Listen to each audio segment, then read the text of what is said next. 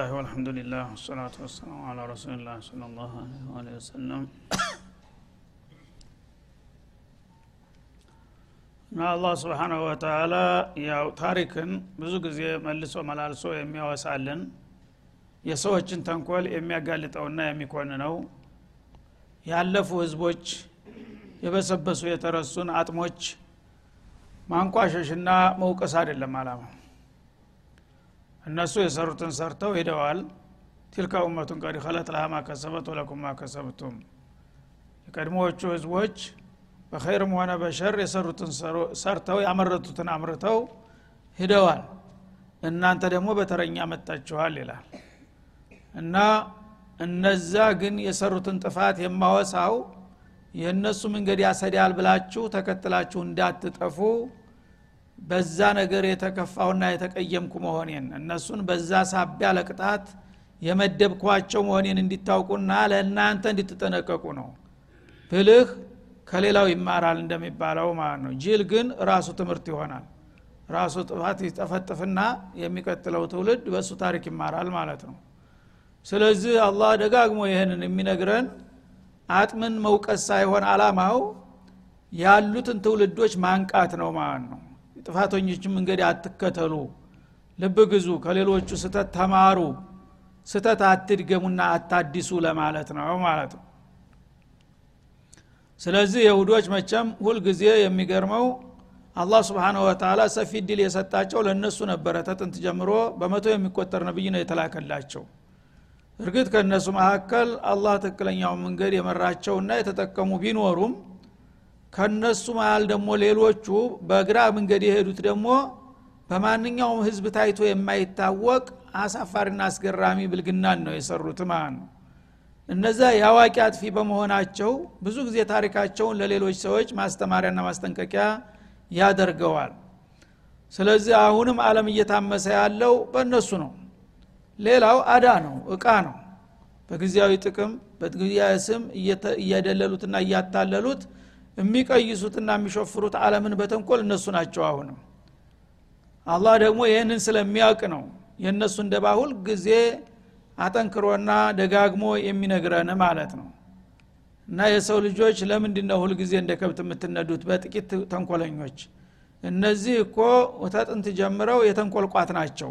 ለራሳቸው መጥፋት ሳይበቃቸው ሌሎቹንም ይዘው ሊጠፉ ነው። በዱንያም አይጠቅሙም ሁልጊዜ እነሱ አለቃ እንዲሆኑ ነው የሚጥሩትና የሚፍጨረጨሩት።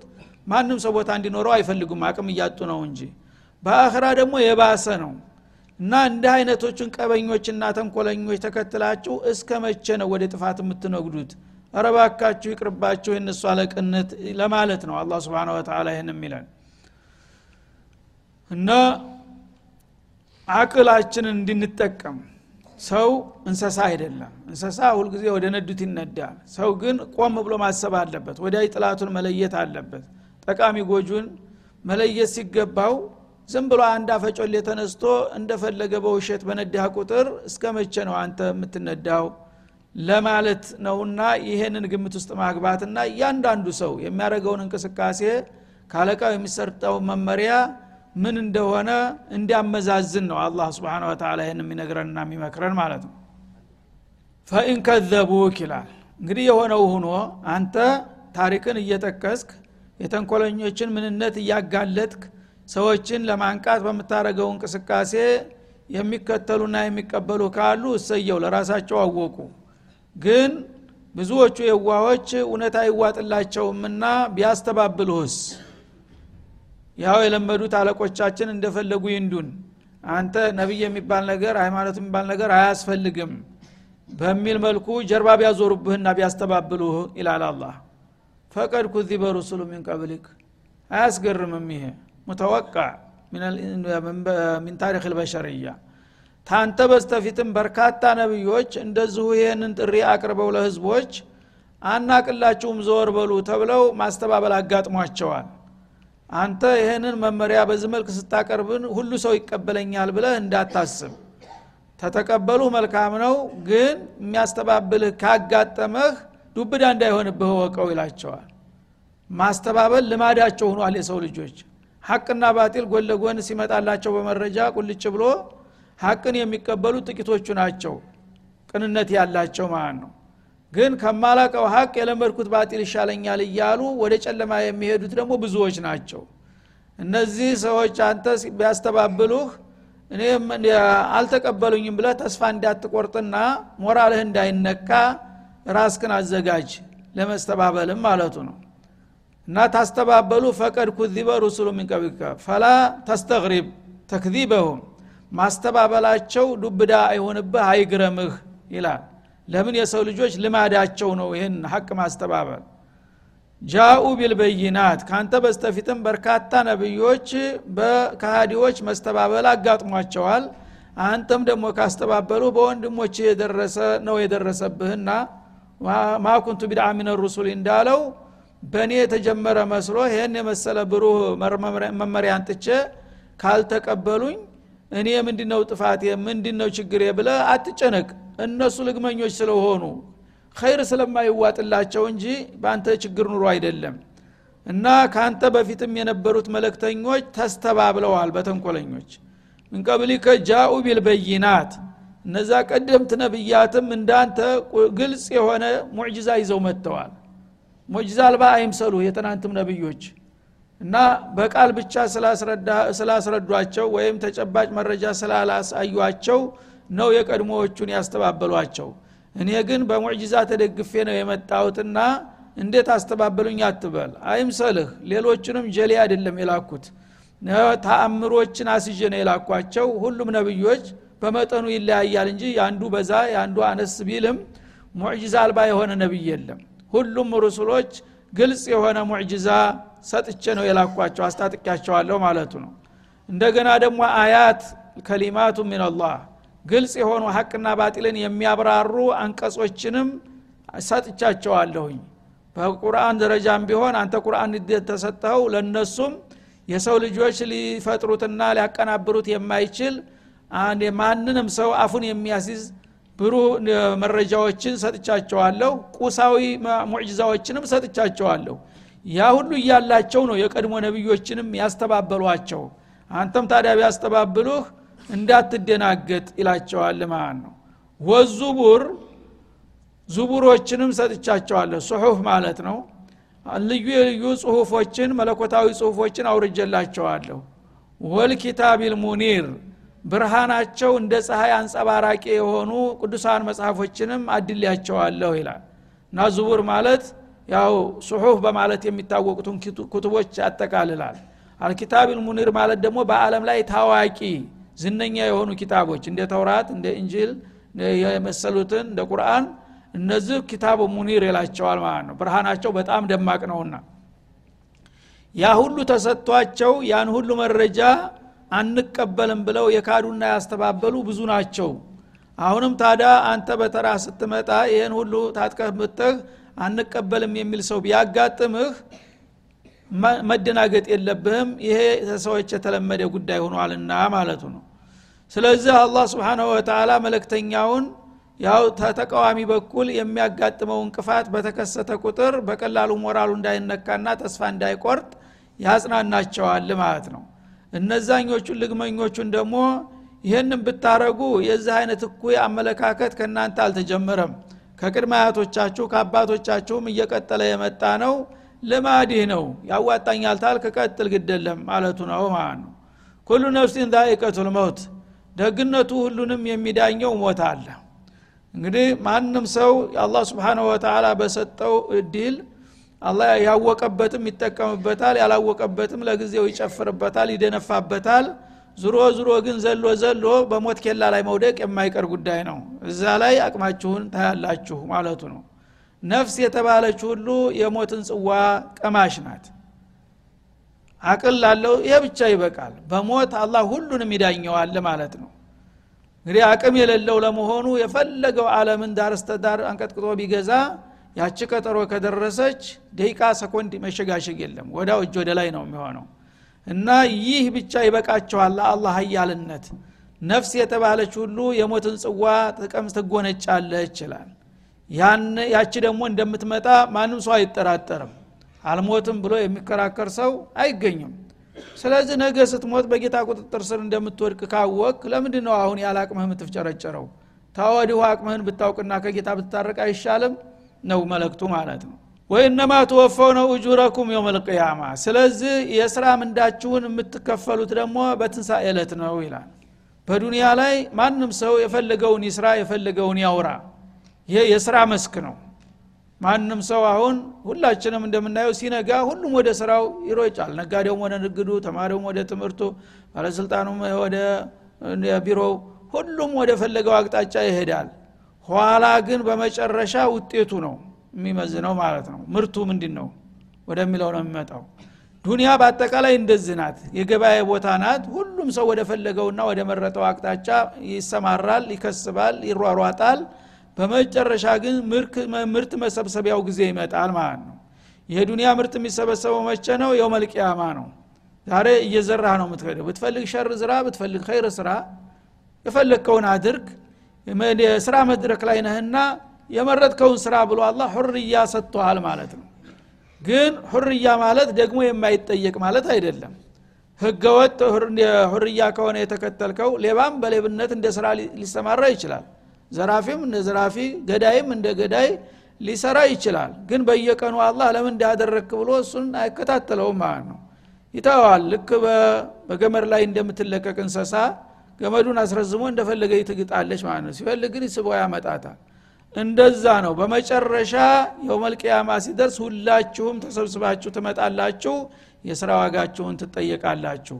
እንደተለቀቃችሁ የምትቀሩ አይምሰላችሁ ይላል ማለት ነው ወኢነማ ትወፈውነ ኡጁረኩም የመልቅያማ ኡጁር ለሁሉም ለኸይሩም ለሸሩም ይሆናል። የስራ ዋጋ ማለት ነው። የስራ ዋጋ በመጥፎም ከሆነ የሰራኸው ያቅጣትክን ማለት ነው? በመልካምም ከሆነ ወረታህን ነገ አላህ ተገቢ ዋጋህን ይመነዳሃል። ፈመን ዙህዚሃ አኒናር ያኔ እንግዲህ በስራ ዋጋ መመንዳት ሲመጣ ሁለት አይነት ውጤት ነው የሚያጋጥመው ማለት ነው። ሁለት አይነት አገር ነው የተመደበው ስለዚህ በጥፋትና በክፋት ከሆነ የሰራኸው የዛ ውጤት ምን ይሆናል? ጀሃነም ነው የሚሆነው። በመልካሙ ከሆነ ደግሞ ጀነት ነው የሚሆነው ማለት ነው። ስለዚህ አሁን እዚህ ዱኒያ ላይ ሰዎች በባጢ ላይ ሆነው የበለጸጉ በጣም የዓለምን በላይነት የሚመሩ ሰዎች አሉ በሁሉም መስክ ማለት ነው። እኛ የዓለም አለቃነን ብለው ይቀባረራሉ ይደነፋሉ ይፎክራሉ። ይህ አይደለም መፎከሪያው ገና ነው መድረኩ አለ አላ ስብን እና የወደቀውና ያለፈው የሚለየው ገና ኬላው እዛ ነው። አሁን አይደለም። አሁንማ ገና ድፍቂያ ላይ ነው ያለኸው ማለት ነው። ፈመን ዞዚያኒና ነገ ትንሣኤ ስትደርስ ያነ እገሌ ከጀሃነም ነፃ ሆነ የሚል መግለጫ የተሰጠለት ሰው አላሁ አክበር። እሱ ነው እንግዲህ ናጅሕ የዛ ጊዜ እድለኛ ሊባል የሚገባው። እገሌ የተባለው ሰውዬ እኮ በሰራው ስራ አላህ ስብሓነ ወተላ ከጀሃነም ነፃ አደረገው ለጀነት መደበው የሚል መግለጫ የሚሰጥላቸው እድለኞች አሉ ማለት ነው። ያችን እድል ያገኘ ሰው ፈቀድ ፋዝ የዛ ጊዜ ፈውዝ ማለት የመጨረሻ እድለኛ ማለት እሱ ነው ይላል። ለምን? የመጨረሻ ኬላ አለፈ። ከዛ በኋላ እዳ አለቀ። መከራ የሚባል ነገር አይገኝም ማለት ነው። ሰው ከጃሃንም ነጻ ሁነሃል ለጀነት ተመድበሃል ከተባለ ከዛ በኋላ ህመም ይመጣብኛል መባረር ይመጣብኛል እታሰራለሁ እወነጀላለሁ እቸገራለሁ እታመማለሁ የሚባል ፍጹም የለም። ሁልጊዜ የተርላ የጸጋ ህይወት ነው የሚጠብቅ በጀነት ውስጥ ማለት ነው። በተቃራኒው ከሆነሳ እገሌ በሰራው እኩይ በክህደቱ በኒፋቁ በወንጀሉ ለጀሃነም ተመደበ ከተባለ ግን ደግሞ ያ ይፈላ ማለት ነው።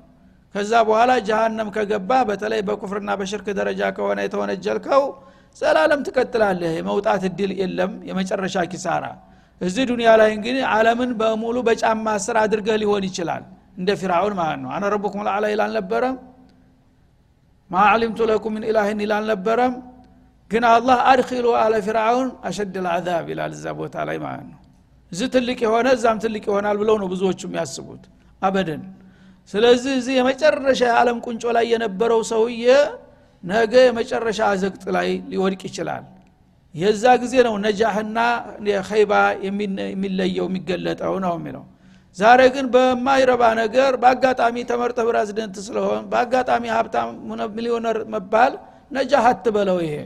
ንዑስ ነገር ነው ቁንጥል ነገር ነው ነገ መልሶ የሚረግፍ ነገር ነው እና ማለቱ ነው። የመጨረሻ ውጤት ማለት አኩሪ ውጤት ነገ ከጀሃነም ነፃ ሁናል ለጀነት ተመድበሃል የሚለው ነው እንደገና የመጨረሻ ውድቀት ማለት ደግሞ ዛሬ እዚህ ላይ በዱኒያ ላይ ተከብረህ ታፍረህ ኑረህ ነገ እገሌ የጀሃነም ነው ጀነት ድርሻ የለውም ከተባለ ያ ነው ወሳኙ ውጤት።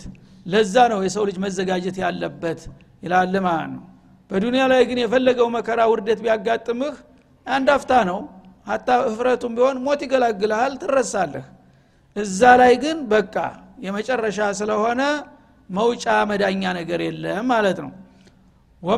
ወመል ሀያቱ ዱኒያ ኢላ ልغሩር ይቺ ቅርቢቱ ህይወታችሁማ ምድራዊ ህይወታችሁ የተላሎች መገልገያ እንጂ ቁም ነገር እኮ አይደለችም አለ አላ ስብን እናንተ እሷን ትልቅ አድርጋችሁ ዱኒያን እሷን ለመያዝ ብቻ ትቧጥጣላችሁ።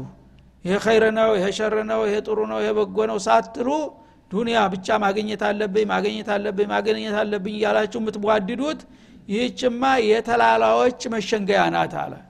ህፃን ልጅ ለምሳሌ ያው ኳስ እያሳደደ እንደሚሮጠው ማለት ነው። ያቺ ኳስ ብትያዝም ብታመልጥም ምንም የሚያመጣው ነገር የለም ለጊዜው ተመድከም በስተቀር ማለት ነው።